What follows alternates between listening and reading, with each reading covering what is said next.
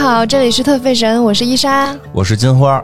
本来说下一季聊川久保龄，哎，对，为什么呢？为什么变了呢？因为那个我开始提议，这个已经这一期应该是第三季的最后一期了啊。这个后边要有的就是送的呀、彩蛋这些了。正经的最后一期，我们想这个回顾我们三季的这个节目也好几十期了，我们想做一个小测验。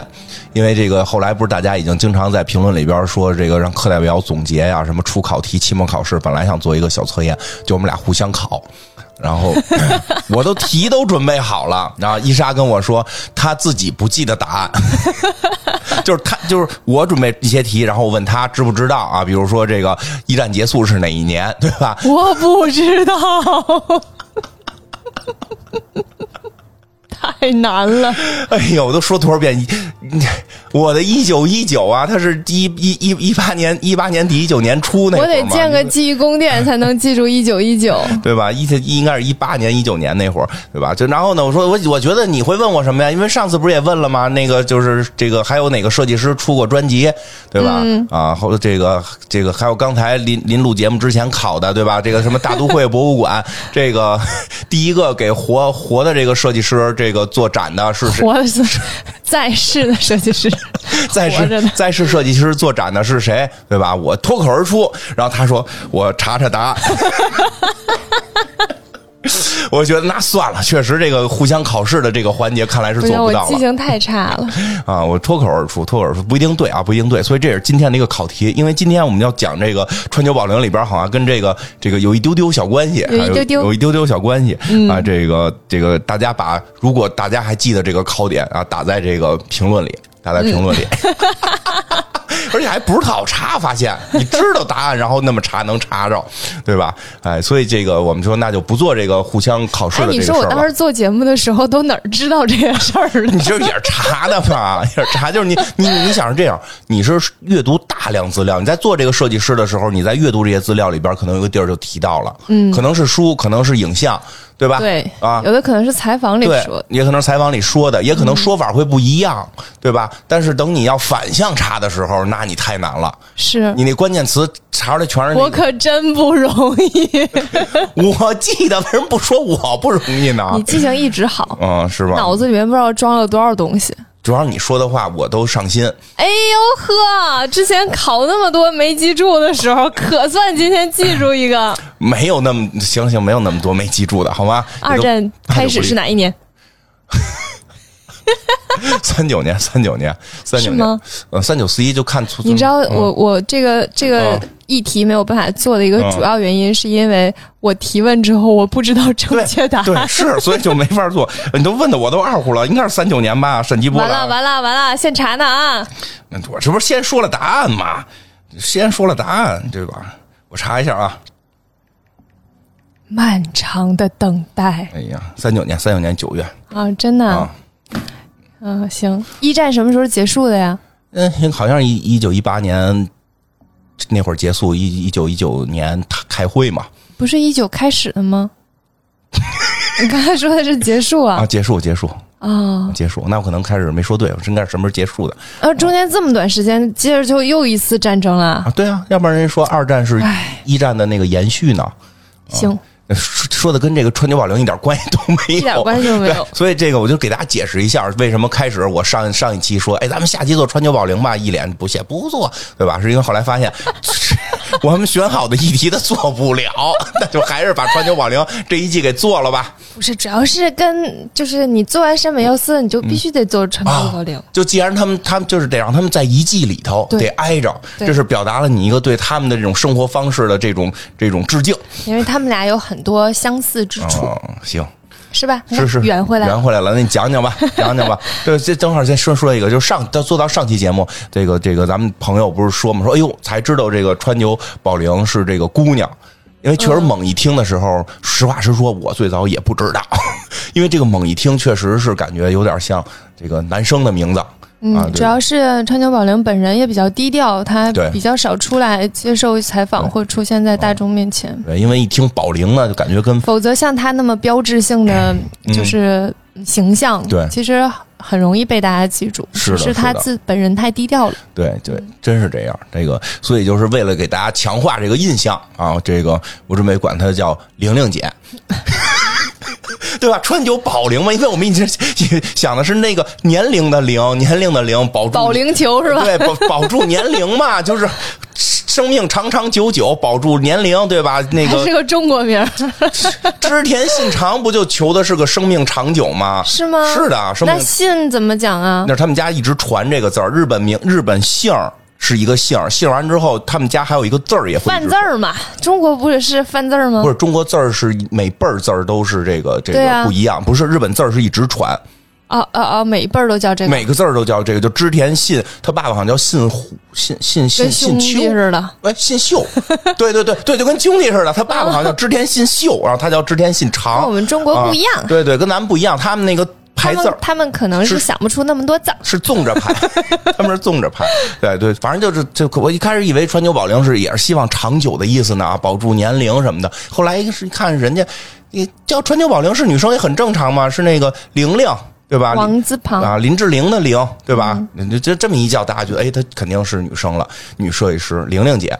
那今天我们讲讲这玲玲姐，你别叫人家玲玲姐，听着特别不严肃。不是 咱们节目严肃过吗？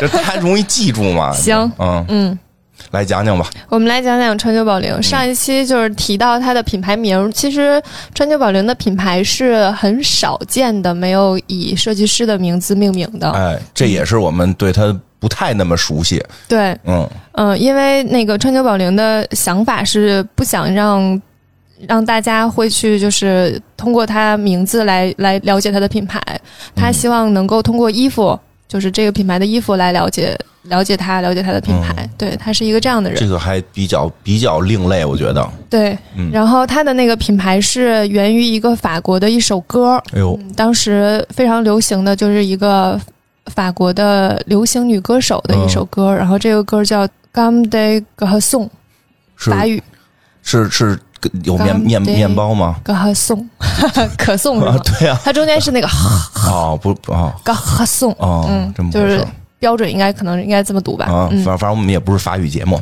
然后它的意思是就是像男孩子们一样，嗯，嗯，然后这首歌其实挺好听的，大家可以就是搜一下。我以为你要唱呢你。用它法语都不大会说，还唱法语歌等我学会了吧你？是不是录节目之前又听又对，就是就就是为刚才就为了把标题说出来是吗？对啊，难为了，以后咱们不说了，别别难为了，别难为你了，没有，因为我自己也挺，哦就是正在学。哎，对，说这嗯个之前不是说过学数这个，你后来学学到那多少了？没有，没带最近在拼图，最近开了一个新的拼图，哦，行行行，发育发育数数，发育数数。又搁置了，等到。等我学的差不多了再说吧。啊、行，那你来吧。对，然后他给他的品牌起一个法国的名字，他的解释是说是出于一些美学的原因，嗯因为他觉得这首歌的那个整体的氛围和这个名字读出来感觉特别柔和，然后不像以前的那个女性服装那么艳丽，然后她很喜欢这种很柔和的嗯。那个味道，嗯嗯，而且她喜欢这个这句法语的韵律，所以她就用了这个名字，哦，也我觉得也是看到了它背后的一些意义吧，明白。嗯，对，他其实嗯、呃一直以来都是希望大家去从通过衣服去了解他，嗯照理来说来说，他是一九四二年出生的嘛，嗯其实我们能找到的他非常多的就是资料、影像资料或者是采访资料等等，嗯但是实际上特别少，为什么？起码跟山本耀司相比的话是少很多的，因为他本人就是一个很低调的人，他在每一次采访当中都不停的强调，就是希望大家去。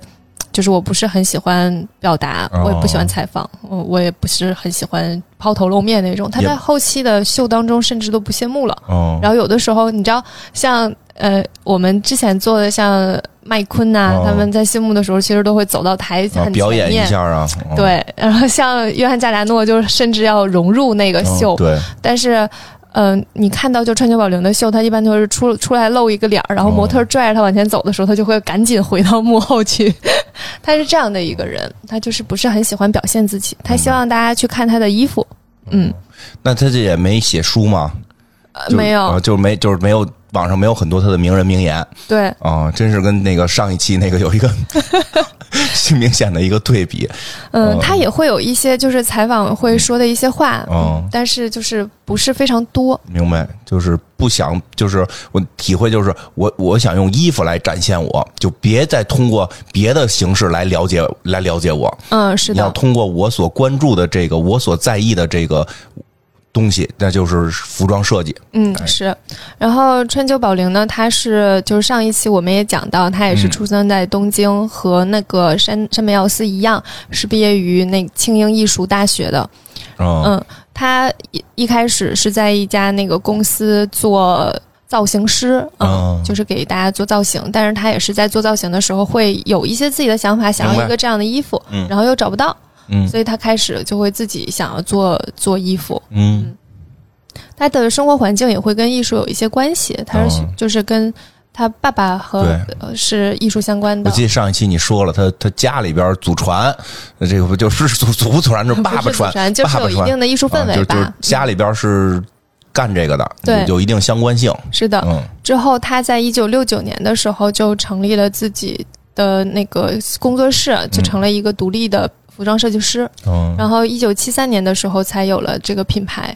他其实，在他就是呃成立品牌两年的时候，就已经有女装发表会了。嗯然后后期又有了男装的系列，所以当时他在东京已经是一个还挺知名的设计师了。明白。嗯然后他的性格呢，又不是很喜欢嗯表现自己的那种，所以他就一直也没有想要去想要去就是触及国外或者是欧洲这边。所以上一期我们也讲到，就是他去他去巴黎办秀，参加哦巴黎时装周，也是因为山本耀司一直想要去，因为山本耀司之前是去过巴黎的嘛。嗯，他一直想要在巴黎去闯天下的那种，嗯想要去我，带你去，哎，对，就姐姐，我带你去。一直就劝那个川久保玲想要跟他们跟他一起去，然后川久保玲当时的设计也基本都是黑白灰三个颜色，哦，可能跟他后来就是它也，是黑色居多。嗯，到男装的时候会有一些白灰之类的，啊，就是他最早那个时候刚去法国，这个要去展的时候也是黑白为主，对对对，跟后来感觉就有好像有点差别似的。有一些差别。哦然后他当时呢也是这样的，所以他跟山本耀司两个人对于颜色的看法和对于服装的看法非常一致。嗯，他也是觉得黑色能够展现很多不同的东西。你他自己基本上都穿黑色，哦，基本上没有看到其他颜色。嗯。嗯，在他所有的采访和一些出席一些秀场之类的，也都是一身黑，然后加他那个就是黑色的短发。嗯。然后他对面料也是有一个自己的看法的，他不会去分就是好面料和坏面料这个差别。嗯，其实正常来讲，很多设计师在高定里面都会先选择比较好的面料，对，去展现他定制的服装的那个高贵性，或者是。或者是他就是要要求一定要是这样的面料才能展现出我服装要表达的东西，嗯但是川久保玲不是一个这样的人，他经常会把很好的面料蹂躏一番，哦然后跟廉价的面料组合在一起做成衣服。这是图什么呢？就是他要去表达，就是这些面料都会有自己的表现形式，哦，他们有他们的个性，。对，这些面料有他们的情绪。就比如说他会把那个真丝。嗯就是洗一洗，洗好多水，然后或者是把那种羊毛的羊绒的面料，嗯呃，用热水烫，啊、这种很极致的方式、哦做出来之后，那个面料再跟那些就是有化纤在一起那种廉价的面料拼在一起去做衣服。它的特点就是它很喜欢去展现面料的特性。经常有人说，它最开始在就是在你的印象有颜色之前吧，嗯它的衣服经常有出现了一种半成品的状态。哦，就是它很少锁边儿，然后衣服还有很多线头儿，嗯，就是那面料边儿的地方，有些地方你要不锁边儿的话，它就会有一些线飘下来。嗯，然后它的很多裙子啊，或者是上衣的边都是那种毛刺现在儿的。现在这是也算这也算一个流行啊！就看现在啊，很多、是啊，是啊，很多潮潮男潮女们都穿这种，就感觉你没做这完似的。个一直都是一种风格。嗯其实他当时的衣服就是一个那样的风格。其实那个时候的。呃，西方的时尚完全不是这样的。嗯对嗯、大家如果有印象的话，就是那个时代的西方剪裁还是以立体剪裁为主，要突出人的曲线。嗯嗯，但是那个时候山本耀司和川久保玲的衣服有一个非常大的特点，就是要把女性曲线全都包在里面。嗯，川久保玲也是那种不对称性很多，然后山本耀司经常是那种一层套一层，啊然后就是叠穿，你不是刚才已经领略了我的叠？穿，然后川久保玲呢是是堆叠。它的逻辑不大一样，对，就是你把人想象成一个一个圆柱体，啊嗯，然后有一层衣服是一个圈儿，然后从你的身上这样放下去，然后再放一层，再放一层，再放一层，嗯它就会出现一个堆着的那个状态。哦，嗯，我不知道我表达清楚没有哈，就是它会层层叠叠的，嗯。不是一件衣服又一件衣服的套上去，所以你从正面去看，它能看到就是几块布摞在一起的侧面，哦，嗯。明白了。是类似这样的，所以它也是要把人全都包裹在里面，然后女性的服装是完全看不出女性的身材的，那基本上男性、女性穿上它的衣服都是一样的，这一点上和山本耀司很像，所以他们俩其实在设计理念上有一种灵魂上的契合。就两个人的设计理念出奇的一致，表达也出奇的一致，就是都是那种嗯，就是一开始都是那个黑白灰那种颜色，聊到一块儿，是的，嗯。嗯然后为什么大家在后来看到的时候会发现变了。颜色有一些改变呢？对呀，其实这件事情有一个点哈，可以作为嗯一些线索吧。啊，你笑成这样，我没有这笑容里边有事儿啊！开始就是可以作为一些线索吧。就是我看了，我我还是就看了一下他的秀，他在九二年九二年，前嗯基本上都是黑白灰，嗯九二年之后开始有了颜色。那么九二年发生了什么事情呢？就是哦九二年的时候，呃，应该是在九零年代吧。具体他他什么时候跟山本耀司分手的我也不我就知道。猜可能跟这有关系。然后，但是他九二年结婚了，嗯，九二年他结婚了，对，那他得是九二年之前分的手吧？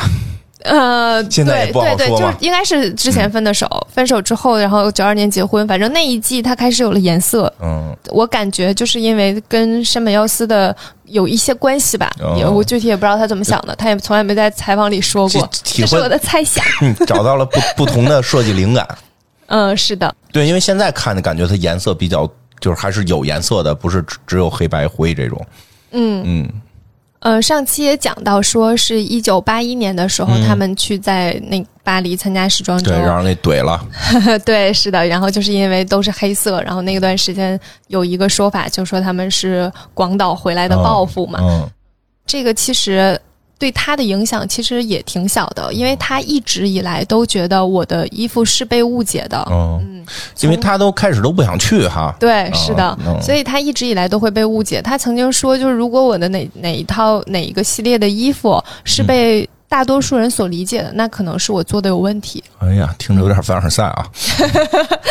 他是一个这样的人。然后我我们我在看的时候也看到了一些就是别的设计师对他的评价。啊，说说这个。嗯，其中有一个就是我们之前做过的西太后，哦就是朋克之母，嗯，老那个谁，那个薇薇安，对，薇薇安·麦瑟伍。薇薇安·威斯特伍德。对，嗯西太后呢，就是有提到说，之前她在她的店里，那个时候她的店叫 Sex、嗯 Sex，就是那个那个年那个时期，那个时期呢，对还，然后就是总有两个亚洲人来他的店里买东西，哟，嗯，然后当时他其实也不知道他们是谁，但是哦后来才知道，就是山本耀司和川久保玲。真的假的呀？这听着挺传奇了，西太后是这么说的，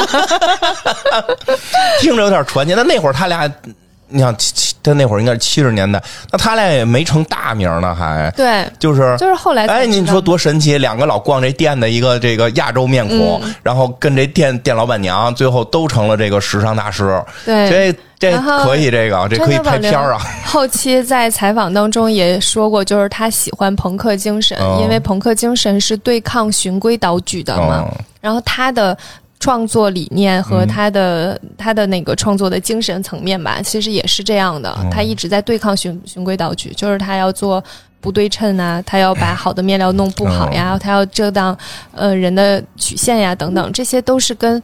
传统的那些时尚是不一样的，嗯，所以我们说他是反时尚嘛，所以他其实对于这种精神是很认同的，所以从这个角度来讲，他可能真的就是到那里，这个是很有可能的，但是我就觉得太传奇了。可能嗯，某一个细雨蒙蒙的午后，对吧？就在那么一个小小的那么一个什么，是在伦敦吧？我记得，嗯伦敦的一个小店面里边，居然站着三个未来会成为影响这个世界时尚的大师。嗯，当时还都是年轻人，还有个乐队呢。对，还有一个影响了未来音音乐的乐队，这真的太神奇了。这这以后要去伦敦旅游，这个怎么也得找一下这这店面到底在哪儿。这个，哎呀，我突然就感觉不太一样，嗯，震撼了。这个没想到，这个我之前不知道，这个有点有点激动，听着，嗯，真应该把这拍成一个片儿。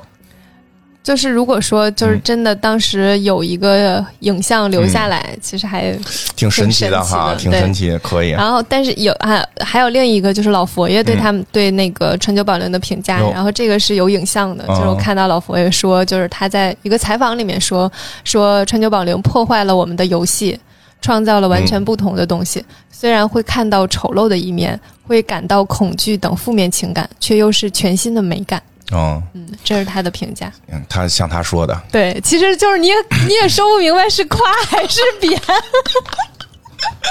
太像他说，有这种有这种有有这种这个时尚凯撒的感觉，太像时尚凯撒说的话了。是的，就是你我读完了之后，我在想，就感觉好像 是是是在说不好，但是最后又说他是美感，就是你就琢磨吧。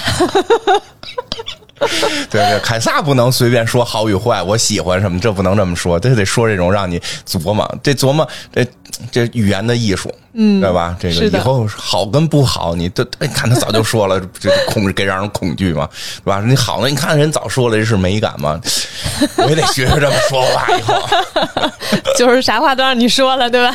我觉得主要还是褒褒褒褒义的多。我觉得他还是在在表达，他其实是一种全新的东西。其实川久保玲自己也在追求全新的东西，因为因为对于时尚来讲，创意是很重要的，新实际上是比较重要的。是的，嗯。嗯，然后其实它，嗯，春秋宝玲有一个之前就是一九八二年的单品，至今仍然有很多品牌在不停的复制。嗯，怎么还有很多品牌不停的复制呢？对，因为这个就是一个设计嘛，它那个时候出了一个黑色的破洞毛衣。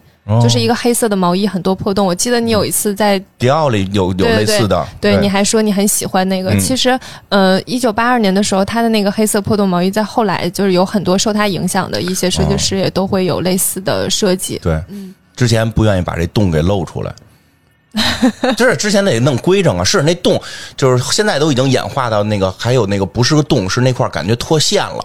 嗯，对吧？就是那个地儿那个线，就就跟别的地儿那个线的密度不一样了，就做的越来越，反正挺有意思的。我我我觉得是挺好看的。嗯，他当时出那个单品的时候，就有很就开始有很多很多呃人发现他他有有设计方面的才华，就是他的衣服真的是有很多有他自己的想法在里面的。对，这很奇妙，就不是你随就是我随便掏俩洞可能就不行。那是。然后在呃，我们就说到就是九，刚才说到九二年之后，它就开始有颜色了嘛。其实我们对于它很多的秀的印象，基本上都是在九二年之后。还真是，我对它印象也都是之后的事儿。是的，嗯，就感觉山本耀司好像一直都是黑色，所以我们也分不大清它是哪个是之前，还说这真是分不清。对，然后但是川久保玲呢，其实她之前的秀还挺少看到的。嗯嗯，大家看着了。嗯，我看了呀。真厉害。没没事，夸你。我是看到的影像，我知道，我就夸你一句，夸你做做节目认真。对，然后但是后来的秀呢，其实很多人都看到过，嗯，从九二年之后，它很多秀有颜色。然后九二年当年的那个主题叫莉莉丝，然后莉莉丝呢是一个犹太神话人物，这我能讲。哎，太好了。你来，这这真讲这个呀？啊，莉莉丝，来讲一下莉莉丝的故事。莉莉丝的故事跟创作理念有关，你先讲。莉莉丝的故事是这样，她是一个不被圣经承认的，据说是这个就是这个犹太的这个传的一个秘密的一个教派里边传说，这个亚当最早的第一个媳妇儿不是夏娃，嗯，说是这个上帝给亚当创造了个媳妇儿叫莉莉丝。然后呢，有说法，莉莉丝本身就是天使化成人形，然后让他服侍亚当。也有说呢，就是一上来造了俩人，不是取肋骨又造了一个，一上来就造俩，一个亚当，一个莉莉丝。然后呢，这故事里也没有什么吃禁果的事儿，这故事里直接就准备繁衍后代了，赶紧忙起来吧。然后俩人就就到底怎么能更舒服呢？就为这个事儿吵起来了，对吧？这。好好讲，这就是这么个故事嘛。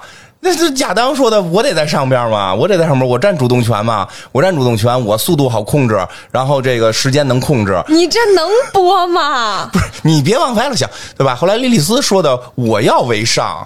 我要为上，我必须我在你上边对吧？我占主动权，俩人就打起来了。打完之后找上帝，上说上帝，你看我们俩这姿势，他说不行，非要那个姿势。上帝说的，莉莉丝，你该在下边，你该在下边，你要服侍亚当。莉莉丝说，呸，凭他妈什么？姑奶奶不干了。跑了，他就跑了，他就跑了。跑了之后呢，这个哎呦，给上帝急坏了。上帝说：“得了吧，那亚当，我从你取根肋骨，再给你做一个顺从的吧。”就取了根肋骨，再做的夏娃。哎，然后呢，这个莉莉丝跑了之后呢，嘿，派天使追呢，还还派天使追他。然后这个说这个说叫这个要杀莉莉丝的孩子，说莉莉丝这个要跟什么别的恶魔生孩子，这那莉莉丝就诅咒说我杀你的孩子。然后后来这个天使说这样吧，那个咱们做一交易，就是就是那个我保佑的你就别杀了。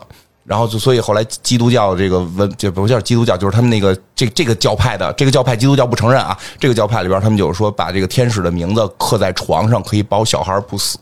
后来莉莉丝一般会在更后的故事传颂里边是嫁给了类似于撒旦呀或者别西卜这种大恶魔，成为了恶魔女神。然后这个他会趁夜里边然后找这种精壮的男人。然后这都哪跟哪呀？就。嗯 啊，这个这个，他要再上嘛，就大概这么个故事。行，啊，有关系吗？呃，有有一点点关系。就是你开始觉得挺有关系，我讲完你就觉得没关系了。对，有一部分是有关系的，就是他也就是说，上帝是用土和灰尘为亚当打造的老婆，然后。呃，也是有反抗这些，他就是他不想，这就是就最厉害的一句话，我我不可在下，我要我要为上嘛，对对对，然后他就是觉得我不是男性的附属品，然后我不是服侍他而存在的，嗯，因为有这样的一个反反抗精神在，然后最终呃。我我看到的结果是说，她最终又化为土和灰尘。哦，没有，她后来成为了恶魔女神。OK，是因为现在在游戏界，这个还有的工作室叫莉莉丝啊，很多游戏里边都会用这个名儿。这个反反正它代表着一些女性的自主意识和反抗精神。对，这个是被白马钦定说这是在神话故事中第一反抗女性。嗯，其实那个川久保玲用这个人，就这个神话人物作为他秀的主题，也是因为他想要去表达女性的自主意识和反抗精神的。嗯，这个是对的，这是有关系的。我可太累了。那秀里没弄点小翅膀出来？啊，没有，它那个锈其实有一些就是嗯土和灰尘的概念。哦哦，明白明白，对，因为它不是用肋骨做的，这还挺重要的。对，是因为在基督教的那个后来传的基督教神话里边，那个夏娃为什么要服侍亚当？因为他是亚当的一部分。对。而这个莉莉丝的故事，有的说的是拿天使的灵魂直接跟土啊什么的做的，有的又说是上了一块但肯定不是从亚当身上取的东西。这个还是很重要的，很重要啊！这个就具有独立性了，这个就是，嗯嗯呃，因为呃，这次我们在讲川久保玲的时候，可能会有一点不一样哈，就是我因为川久保玲是希望大家通过她的衣服去认识她，嗯，所以改视频了这次改就是多讲一些秀 秀场，讲讲，嗯，以后争取做视频。我今年有这个 flag，但是 没事，还有几个月呢，最后一天陪你做个直播也算。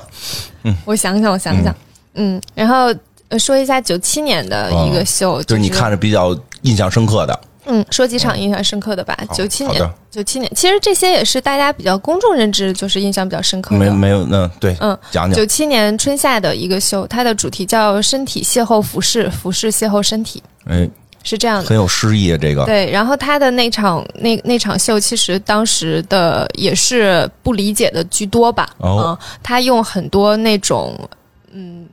鸭绒或什么的，就塞到衣服里面，它有一些造型，然后看起来就会让身体的曲线变得很畸形。就比如说，你的肚子前面突然鼓起了一个大包，你的肩膀上和后背上又鼓起两个小包，就类似这样。还是孔雀王那个系列呗？对，就是那个系列。然后有很多人就是说，它这个系列应该叫龙与种，就是很就是肿块儿啊，好像很多肿块儿一样。嗯，这个当时他还请了一些就是西方的。现代舞舞者去展现他的服装，所以他整个看上去特别像一种装置艺术。对，我觉觉得他这个有点脱离了这个简单的这个成衣了，他奔着。艺术的这个方向发展嗯了，，你越往后发现，它就是越越来越走向这个越来越艺术了。是的嗯嗯，但是他有一年就是在零零四年的时候，他的秀叫《抽象的卓越》。抽象的卓越，卓越抽象我理解就是抽象抽象的这个没有具象的意思，对。卓越呢就是就是特特优秀的那个意思。对，哦。然后他那场秀呢全都是裙子，嗯。基本上没有上衣，所有的模特上身都是不穿衣服的。嗯嗯，然后有很多男性、女性，然后都穿着裙子，那个裙子上面有很多抽象的图案，哦，所以那场秀也是就是影响还挺大的。大家普遍都认为那那个不是一个服装的秀，已经变艺术秀了。嗯，嗯，它其实越来越走向那样。还他有他就是觉得这场秀大家不理解就是对的，嗯。他中间就是在零五年春夏的时候，嗯有一场秀叫芭蕾摩托车，嗯是非常受到西方媒体赞扬的。嗯嗯，他那个很像现在现在的就是甜酷风格，就是它上面是那种摩托车夹克，甜酷。嗯，就是很甜美，我我很酷。我知道，现在现在人家专门这个分类，然后我 我就刷抖音经常看着什么什么男生都喜欢的甜酷什么什么风格前十名都有谁谁谁。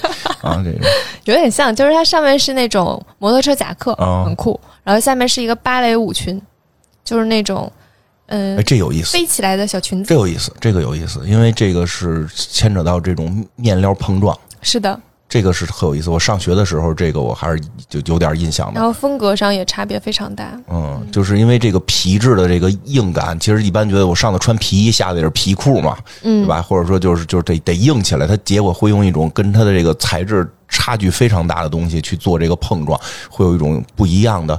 这个怎么说来的？怎么说来的？虽然感到恐惧，但感觉到了不一样的美感。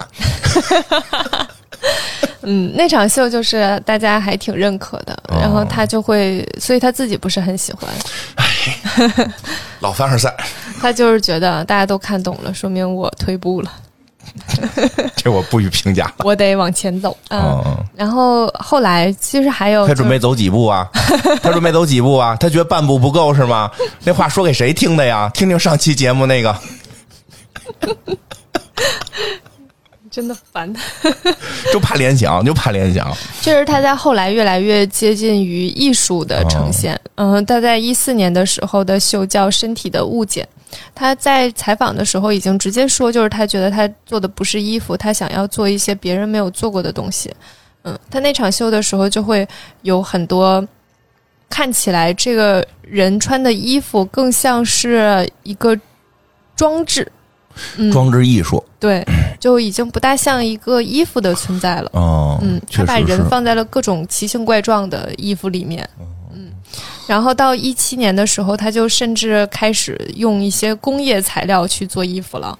所以他那那一场秀里面有很多模特儿放在了一个类似像泡沫塑料的圆柱体当中。现在叫保利龙，对吧？不是得唱那个歌吗？什么台台北什么怎么下雪？什么你说是保利龙，大家都说哎呦保利龙听着怎么那么牛逼？就是泡沫塑料。对，然后它就是有很多那种工业材质。哎，真的哎，你说这话啊，就把你让那些模特什么被泡沫塑料围裹，就听着不不够，就这让那些模特被暴力龙围裹。就显得很厉害了，对吧？呃，主要是因为这词儿不知道，这知道了也就都是泡沫塑料，没什么新鲜的。嗯，他其实后来在做的时候也都也经常说，他自己这些衣服也不是用来日常穿着的，哦他只是想要能够保证自己的品牌永远是新鲜的。啊，他这个就是我觉得还好，就是他人明说了，嗯，对吧？人明说了，这我就不是做给大家日常穿的，我是在探索。嗯，这个这个有有这种宗师范儿了。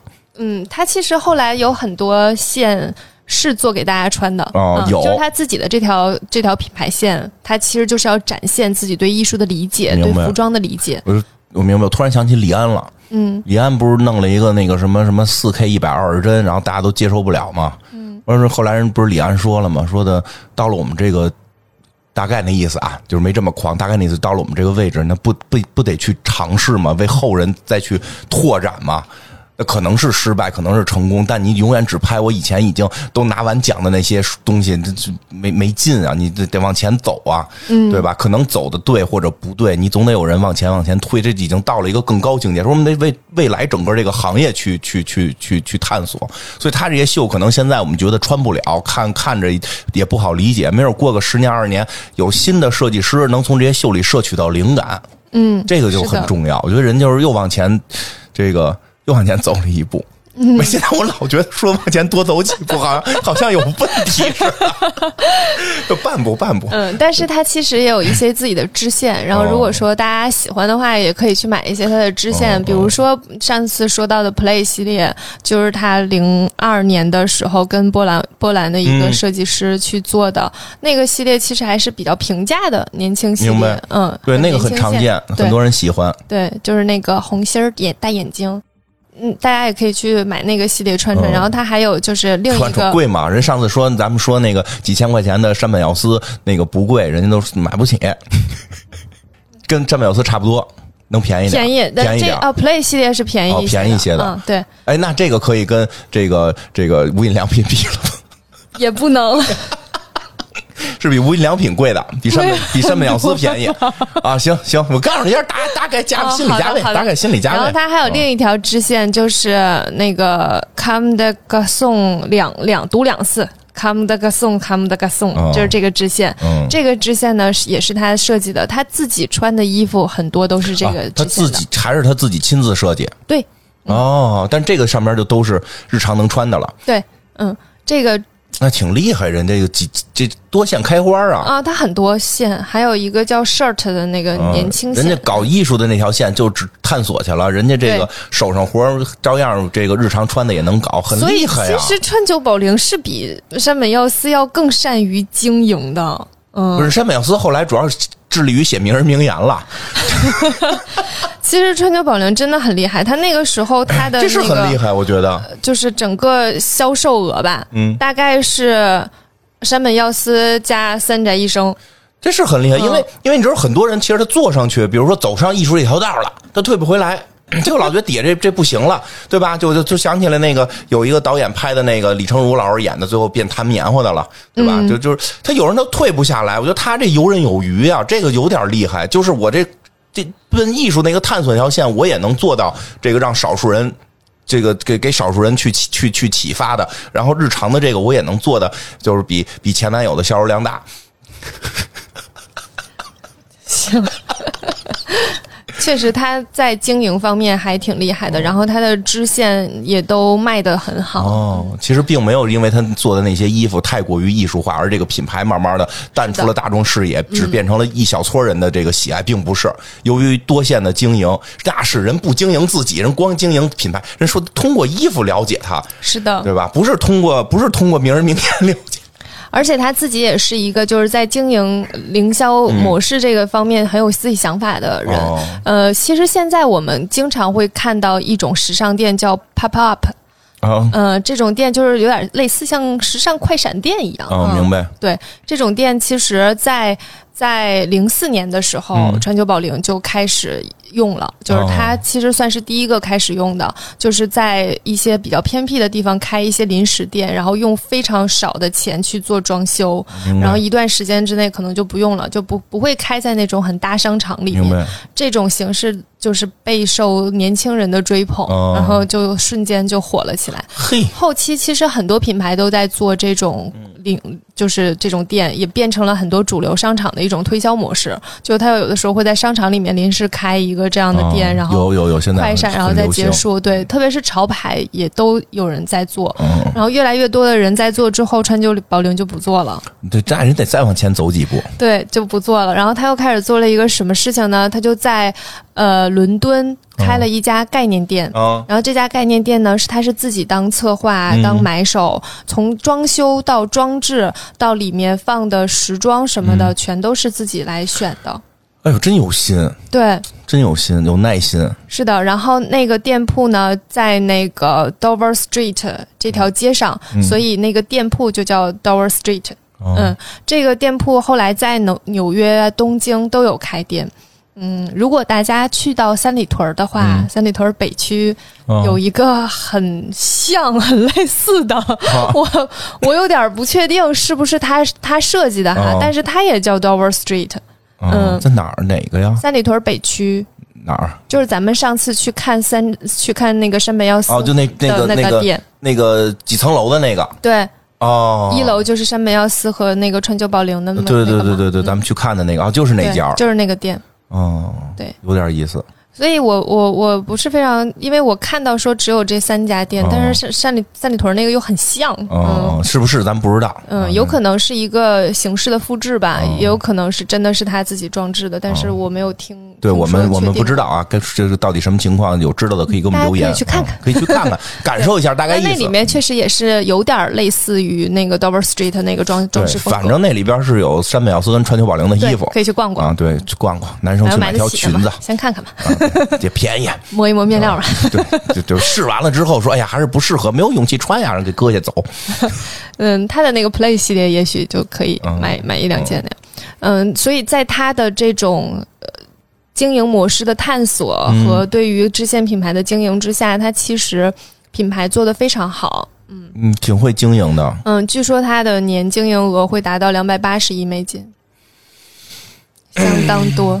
哎呀，嗯，这里面有一个人不得不提，啊。就是她老公。有。她在九二年的时候跟那个她现在老公叫 Audrey Joffe，她老公呢会五国语言，然后所以在很多场合都是担任川久保玲的翻译。哎，然后同时呢，他在巴黎的总部帮他打理那个 Dover Street，哦。嗯，和他的一些自己的店铺。然后，但是川久保玲呢，就一直都在日本做设计，哦所以他们俩一直是两国分居的状态，有点意思。是这样的一个模式。然后，但是他们俩就一直都在一起。然后在、呃结婚二十四周年的时候，这是一个小片段啊，哦嗯，是有一个说法是这样哈，哦我没有找到实际的资料就说他们。结婚二十四周年的时候，那个给他发了一个信息，就是一个邮件，说二十四周年结婚纪念日快乐。嗯然后川久保玲回复：“谢谢你的提醒。”非常他，嗯嗯嗯，无所谓，人家有二二百多亿的年年收入呢，这这种事咱理解不了，咱理解不了。对他其实就是一个这样的人，他平时也是一个比较少言寡语的人。嗯然后她跟她就是她跟她老公的相处模式，可能跟大多数人都不一样，嗯但是他们俩每次会一起出现在一些秀场上，嗯然后也会经常出现在一起，然后他们俩也会一直经营着这个品牌，人自己觉得可能是浪漫，对，还那就够了还挺有意思的，嗯然后他，嗯，我们我在那个采访当中。看到就是有采访他身边的一些工作人员，嗯然后就其他的工作人员就说他每一次再去沟通的时候，就是跟你说这个衣服怎么怎么样，嗯他只是把自己的想法一说，说完之后就走了，啊，全靠你自己悟。嗯，他就跟老佛爷完全不是一样，老佛爷就是一定要看着你把这个事情做到他想要的那个样子。嗯老佛爷就差自己上手，但凡他想上，他都学完了给你上，对吧？嗯，他就会扔扔下来一句话，然后他就走了。哦，走了之后，就是其他的人就要去悟他到底想要的是什么，是不是这样，是不是这样，就是猜。嗯，哦，然后锻炼下属，他的工那些工作人员就说他的这种沟通方式叫 catch ball，就是接球。哦，嗯，他扔你一个球哎，，这是挺有意思，你就接，对。能接着就算你的，对，接不着可能就要走了。就是这样的嗯一个、有点意思。一个方式，哦然后他的那个工作室整体看上去特别日系，嗯，特别的寡淡，哦，就有一种很禁欲系的感觉。明白，嗯，和其他的那个设计师的工作室不大一样，哦因为它看上去特别冷静。对，里边没有什么点点歌机啊，什么这个嗯游戏机啊，什么台球案的都没有，啊，嗯，有游戏机的又是谁呢？不是高铁吗？对吧？是吧？麦昆哦，麦昆啊，哦，有台球案子的是高铁，有游戏机的是麦昆。完了，完了，我还是在考点上把他们俩搞混了。对对对对对对对，哎，因为麦昆感觉更年轻一点，打游戏机。麦昆不是弄了个厂子，然后在里面，然嗯后放很多游戏机、老虎机什么的。嗯，哎，是高缇耶吧？高缇耶是搁的是什么呀？高缇耶搁什么了？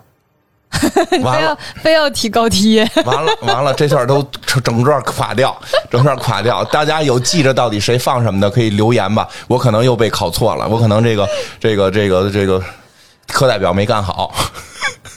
哎呀啊！大都会还没说，嗯，对对对，可又一个考点啊！大家注意啊，新考点来了啊！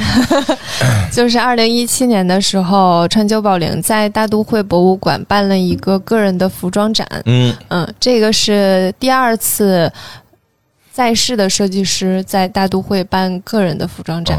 嗯，我一说就是活人，你说的是在世，所以考点是谁呢？对，考点是第一个是谁？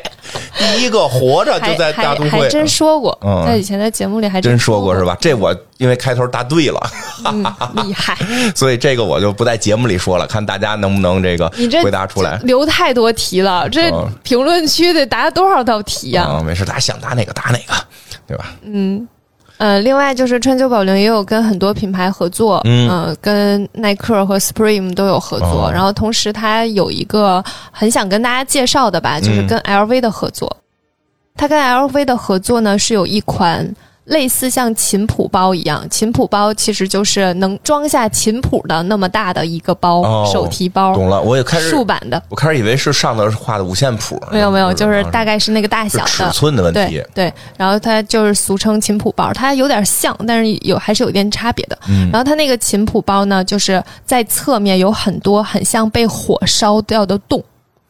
有。就是一个包里面有一个大洞，真有个洞。对，就是那个那个，它就是 LV 的老花嘛，然后上面有一一个一个东西不会露出来吗？那你可以放一个衬布在里面嘛。哦，嗯，然后它但是那个洞就是通的，嗯，然后两边都有巨大那个洞，很像被火烧的。嗯，我觉得它那个设计还挺厉害的。然后还有一个是有点像小的那个 Speedy，然后有非常多的把手，就是那个拎的手提。手提的部分有非常多，所以它它是有很多自己的设计在里面的。嗯，很多品牌的合作就和设计师的合作就变成了 logo 的集合。对，所以那那一款它这是有设计，对那一款是有设计的。所以我其实特别喜欢那那个有洞的有洞的那一款包。对，有洞的，你从那有洞的那个琴谱包里拿出的琴谱，感觉就得得是广陵散。为什么？不是，就是就是，它有那种更更那种古老感，感觉哟，这是不是当年在哪块包被烧烧出一个洞来？那里边这琴谱不得是什么上古的遗迹什么的？就是它有那种一种一种那种，就是这是一个老老玩意儿。你懂我说那？我是有一种设计感，我觉得就给人的感受嘛，就老老玩意儿啊。嗯，但它不是古董啊，还是挺新的。嗯。这个包其实现在也是中古包，嗯，因为他们合作也不是在近期合作的，嗯，这个呃，现在二手市场很贵的。这拿着我觉得挺挺挺 厉害，嗯，这拿挺厉害。尤其最逗的就是你把这往那儿一搁，人家就得有别人说，哟，他怎么拿一个破了的？这没钱买新的？谁会这样做？这时候应该说懂吗？专就保龄设计的，对吧？这就不一样，不一样。但是拿哎呀，你拎包。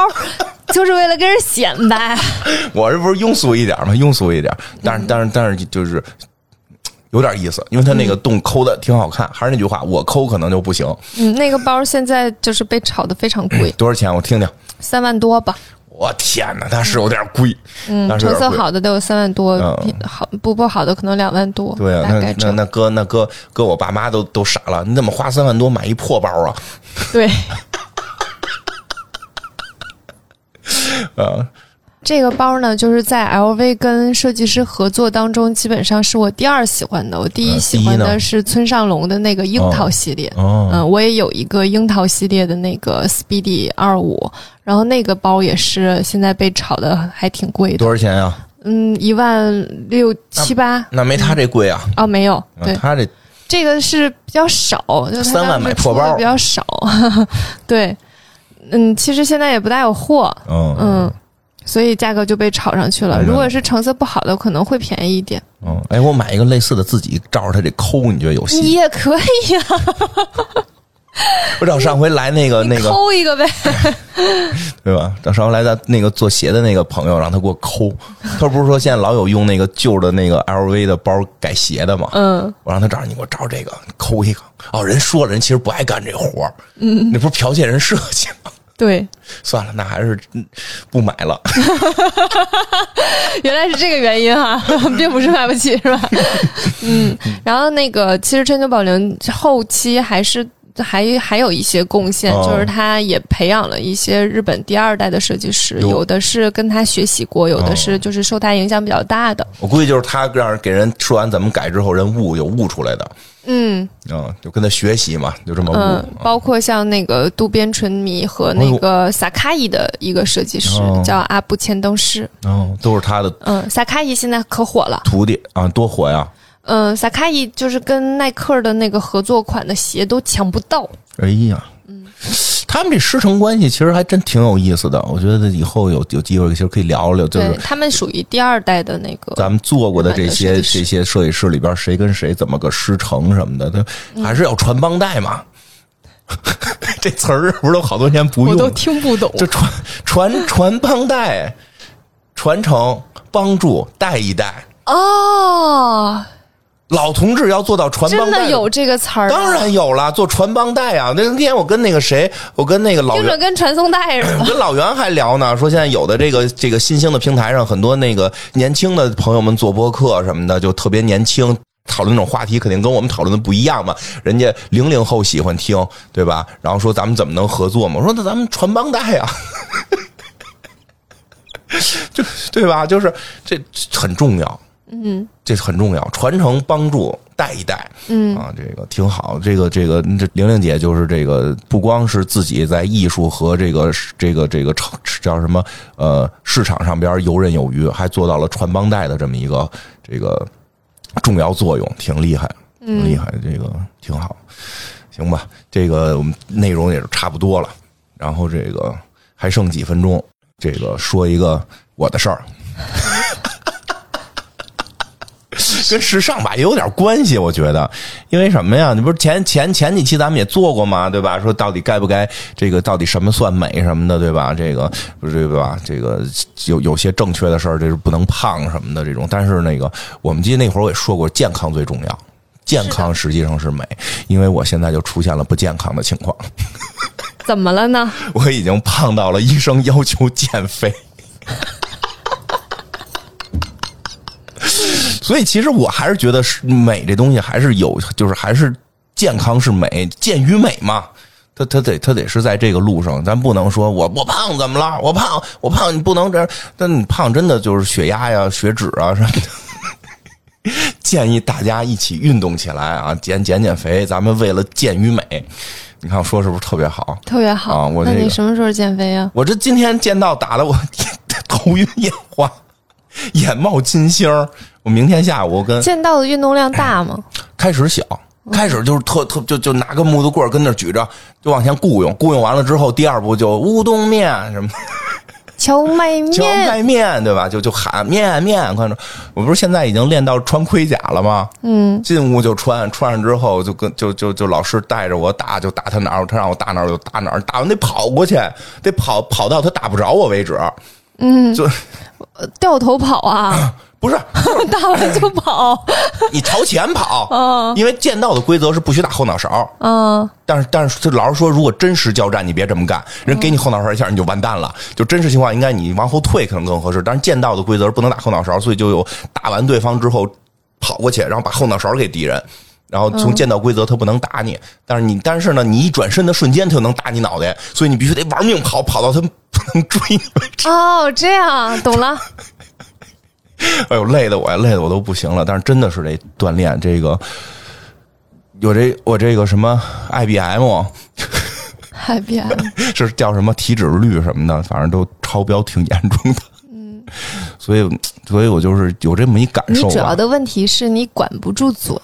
我你就得迈开腿，对对你就得选一个选选一头吧。对对对正常来讲就是要控制饮食加运动，你呢又无法控制饮食，那你就得更多运动多运动，。所以我明天下午跟艾文打羽毛球去。哎呦，那还得喘成什么样啊？他报了一个网球班，然后约我打羽毛球。也不是一个路数。他说都学了，他拿我练练，然后之后健健身什么的。你的肚子确实啊，是就是对，就的血压已经超标，有点严重了。是的，那个，所以就突然就想到，其实我们对于美的最原始的追求，真的是来自于健康。嗯，来自于健康。虽然后来我们对于很多东西都会去包容，这是我们人类进化到更高文明的时候这么一个一个更好的这么一个这个叫什么向往吧。但是也不能由于说我们包容了，就就像我前一段一样自放任自己，然后到了今天这个地步，大夫跟我说，你要再不减肥，也就再能活三十年了。三十年也挺多的，其实。然后我其实是这么跟大夫说，我说大夫，我真能再活三十年，我就够了。大夫说，可是你想想，你很可能是躺着过后后十几年呀。对呀，我说，哎呦，你说这个生活质量不能保证，说这个有道理，说对吧？说这有道理，说你还是得锻炼，你一定先把这个肥胖的问题减下去。我说行吧，因为我有时候老看人家，怎么还有那么胖的呢？我都没有那么胖，别跟人比这个。是，还真是，所以每个人身体素质也不一样。对对对，因为我天生血压就偏高，因为我我爸爸就一直是偏瘦哦，嗯，但是他偏瘦，现在身体上看上去也没有什么特别大的影响，嗯嗯，其实也还好。有钱难买老来瘦。我以前总觉得他太瘦了，就除了那个什么呀，就有那种就是他他厌食症，这是病，这得治。他只要正常的饮食，他瘦好事儿，有钱能买。但是真的很瘦，所以我就总希望他能够稍微胖一点。我觉得太瘦的时候。就感觉抵抗力好像会哎，那种感觉，其实就是尤其岁数越大。但是现在发现好像也挺好的。没错，他三高问题解决了。嗯，这个很很很很严重的问题。我爸爸每天都在外面走，可能三万步。我的天哪！嗯，那他是瘦啊，他巨夸张。瘦啊！他要想胖很简单呀，肥宅快乐水，麦当劳一吃，哎，我跟你说，我爸特神奇，我觉得我爸特别神奇，他。喝就是他特别喜欢吃甜的，他吃特别多糖，他总吃糖，就是那个白糖，就糖块儿，糖块儿，各种甜的零食。然后我在家的时候会喝咖啡，他会跟我一起喝咖啡，他的咖啡里面的糖已经融不掉了。然后那天我就好奇，我说：“老爸，我尝一口你的咖啡。”齁的，我喝了一口就是齁的，它已经不是咖啡的苦，就是糖过多而造成的苦。我说：“老爸，你每天喝这么高热量的东西，就是怎么 还能瘦成这样呢？走三万步呢？而且。”吃糖多了真的不会得糖尿病吗？但是其实糖尿病很多人跟基因有关。那就如果他基因里不是容易得糖尿病那种，他不能不讨论医学问题。他吃很多糖没关系吗？就是我对这件事情很困扰。一会儿一会儿百度一下。我就是不想让他吃那么多糖，但是他吃好多糖，吃好多盐。嗯。呃，盐是盐是影响血压很严重。我以后医生也不让我吃瓜子跟话梅了，就把我最爱的太好了，你不吃瓜子了耶？把我最爱的零食要给断掉，你知道吗？所以就就这真的因为这个事儿吧，我之前就不是有高血压嘛，但是现在就就又有点严重了。然后，但是我突然想这事儿，医生说就是因为胖导致的。所以我觉得我其实不是因为体质吃不胖，嗯，而我就是因为容易胖的东西我不爱吃，嗯，就是巧了。所以我就想说什么呀？就是我们在追求美的时候吧，有的时候，哎呀，它确实有些东西原始的动机是跟健康有关的。嗯，我们不是鼓吹说一定要瘦，一定要瘦，但是咱们为了健康，确实应该控制体重啊，也不也不建议你过瘦，但是作为咱们健康，还是得控制控制。我主要说给我自己听的，我在这自己给自己立一个 flag，我要减肥。说最 flag flag 说最少 flag flag 说最少最最少最少让让最少得减二十斤吧。嗯嗯，你现在有多少呀？二百一。我真的啊，你比你比两个我都重。我高呢，我高你没有两个我高啊。我宽呢还 就是说宽啊，行吧？好夸张哦。还好吧，我最瘦的时候也就也得也得有一一百七，就皮包骨皮包骨头也得一百七，不可能，真的，我大学的时候差不多就是就是就是这样，我不信，我不信算了，呃哦，可能可能高中的时候能更瘦一点，嗯，行吧，差不多了，这这个这个第三季我们就这个又又结束了，结束了，跟大家。哎，我这结束，我这个词儿也老说不对啊！我这说话的时候经常发音不准确，别说英文了，中文都说不准确。结，我老说结束啊，应该是结束，对吧？这到底是结什么？结束结束结束，我都不知道了，让你给我搅和的啊，愁死了！别愁了，别愁了，来那个这个一季结尾结束结束对吧？一结搅和我结束啊，这个一季的结束，这个你你你跟大家说点什么的？好，就这样。这个 感觉是不想说的样子吗？没有，我在我在想酝酿一下。嗯，说点什么呢？等会儿啊，等我想两分钟。没说这一趴呀？有有就有，没有就没有，有没有我们跟大家打个招呼，行吧？反正我说吧，我说吧。你先说吧。那这个一一一莎又又又羞涩了，一莎又羞涩了。这个你先说，就你先说，你别提我。啊，行行行，那个也挺感谢大家一直这个听到我们这种一季一季的这种方式，这个这个就是每季之间可能这个这个会休息一段。